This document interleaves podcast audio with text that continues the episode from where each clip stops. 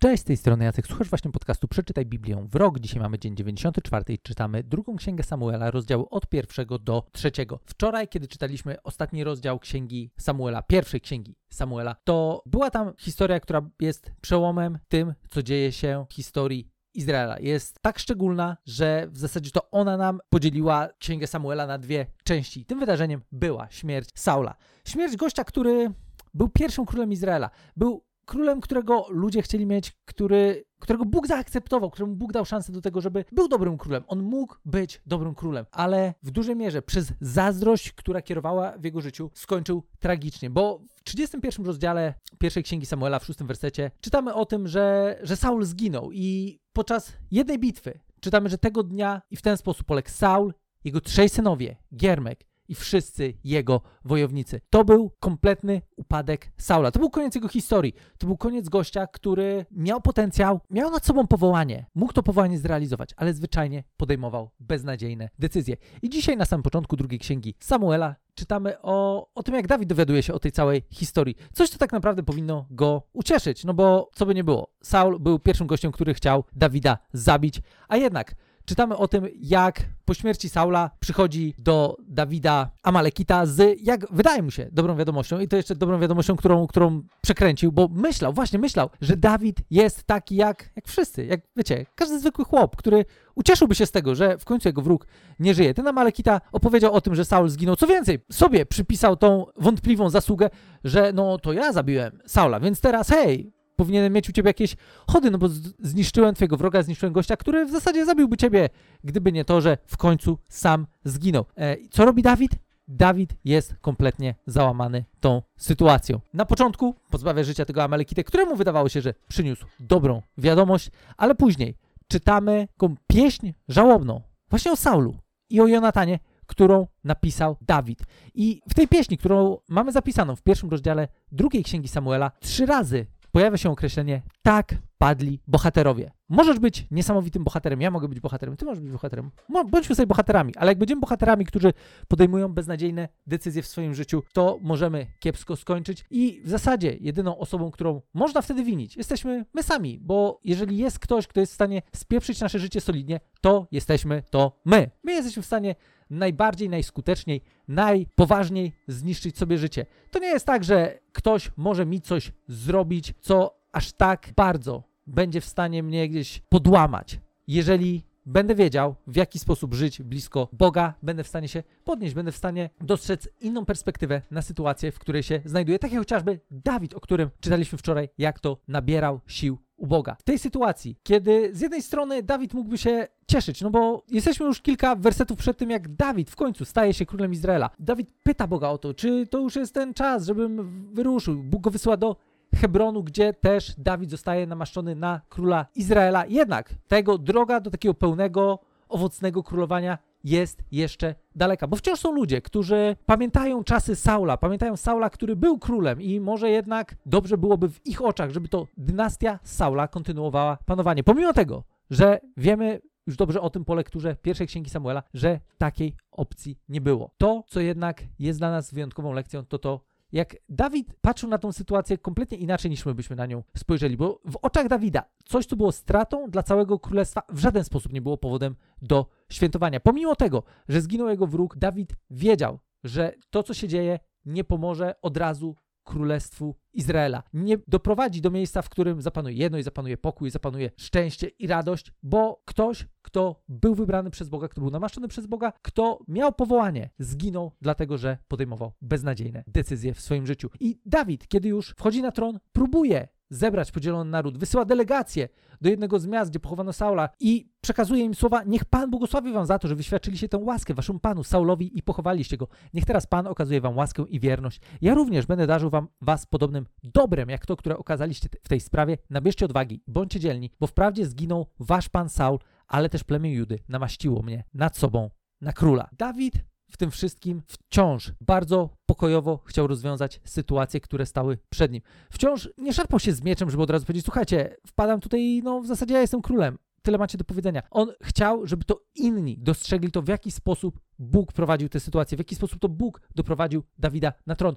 W żaden sposób nie miał ambicji, żeby siłą pokazywać ludziom, że to on teraz będzie królem. I doprowadziło to też do tego, że no właśnie, ta droga Dawida, do pełnej władzy była drogą dalej, wyboistą, bo w trzecim rozdziale drugiej księgi Samuela czytamy, że wojna między rodami Saula i Dawida była długa. Jednak w trakcie jej trwania Dawid przybierał na sile, a ród Saula stawał się coraz słabszy. To, co w tej historii jest i z pięknego to to, jak widzimy Dawida, który właśnie w obliczu śmierci swojego największego wroga patrzy na dobro ogółu. Nie patrzy tylko na swoje dobro, nie patrzy na to, że hej, w końcu ja będę królem, w końcu nie będę musiał przed nim uciekać, w końcu moje życie nie jest aż tak zagrożone, choć mimo wszystko są różne później dalej intrygi i próby przejęcia władzy przez ludzi, którzy byli związani z Saulem, to jednak Dawid widzi to jako świetną okazję do tego, żeby zjednoczyć naród, do tego, żeby zjednoczyć ludzi, którzy mają żyć pod jednym królem, których królem oryginalnie jest i był i miał być sam Bóg, ale jednak szukali sobie ludzkiego króla i właśnie to poszukiwanie króla doprowadziło do tak dramatycznej historii, jak ta, o której dzisiaj czytamy. Dawid w tym wszystkim był gościem, który pozwolił na to, żeby sprawami jego powołania kierował Bóg. Żeby to Bóg pokazywał mu, gdzie stawiać kolejne kroki, jak stawiać kolejne kroki i coś, co było z perspektywy całego królestwa Izraela stratą, również widział jako stratę. Również widział jako coś, co wcale niekoniecznie jest powodem do świętowania, niekoniecznie jest powodem do tego, żeby zacierać ręce i przygotowywać się do objęcia władzy. I w tym wszystkim zginął Saul, zginął też Jonatan, który był jego najlepszym przyjacielem. Był mu oddany bezwarunkowo. Ale Dawid w swojej pieśni wspomina i Saula, i Jonatana, bo wie, że to Saul był namaszczony do tego, żeby być królem. I czytamy też o tym, że w tych pierwszych rozdziałach drugiej księgi Samuela Dawid zaczyna łączyć Izraela. Podejmuje próby tego, żeby Izraela połączyć, żeby w końcu ten naród zaczął funkcjonować pod jednym królem, którego sam Bóg wybrał. Dawid, będąc gościem, który rozumiał Boże serce, rozumiał też to, że w Bożym sercu to, co jest jedną z najcenniejszych wartości, to jest jedność między ludźmi. To jest to, żeby ludzie, którzy rozumieją Boże panowanie w swoim życiu, żeby dbali o dobro innych, żeby dbali o dobro wszystkich, żeby dbali o dobro królestwa, a niekoniecznie dbali tylko o swój własny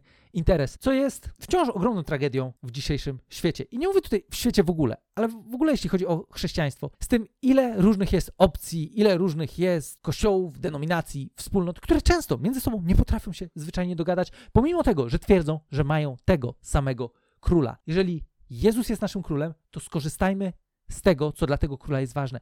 A w królestwie najważniejsze jest to, żeby panowała jedność. Królestwo które jest podzielone, nie jest w stanie się ostać. Nie jest w stanie przynieść nic wartościowego do tego świata. I Dawid to rozumiał. Dawid rozumiał, że to, co jest jedną z najbardziej nadrzędnych wartości, to jest to, żeby ludzie żyli w jedności. I to jest dokładnie też to, co zrobił Jezus swoją śmiercią na krzyżu.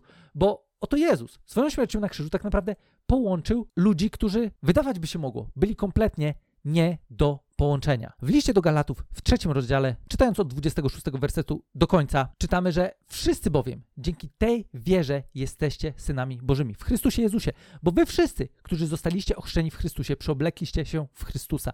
Nie ma już Żyda, ani poganina, nie ma już niewolnika, ani człowieka wolnego, nie ma już mężczyzny, ani kobiety. Wszyscy bowiem jesteście kimś jednym w Chrystusie. Jeżeli zaś należycie do Chrystusa, to jesteście też potomstwem Abrahama i zgodnie z obietnicą dziedzicami. W Bożym Królestwie nie ma podziałów. Nie ma podziałów na lepszych i gorszych, nie ma podziałów na narodowości, jakkolwiek mogłoby dla nas się to wydawać być ciężkie do ogarnięcia, bo, bo przecież czasami są ludzie, którzy wierzą trochę inaczej niż my, którzy trochę inaczej patrzą na niektóre kwestie i tak łatwo jest nam się oddzielać od osób, które, które właśnie nie są takie jak my. W tym wszystkim Bóg nie ma absolutnie problemu z tym, żebyśmy jako jego dzieci ze sobą razem funkcjonowali, żebyśmy, no właśnie, niekoniecznie musimy się ze wszystkim zgadzać, ale jeżeli zrozumiemy, że wszyscy jesteśmy w jednej drużynie, a nie w wielu drużynach, które często stają naprzeciwko siebie, to o ileż inaczej Kościół byłby postrzegany. Kiedy ludzie by widzieli to, że hej, możemy się różnić. Co więcej, może być wiele różnych opcji, spoko, ale jeżeli podstawy są absolutnie te same, jeżeli Jezus jest naszym królem, to to, o co powinniśmy zabiegać, to jest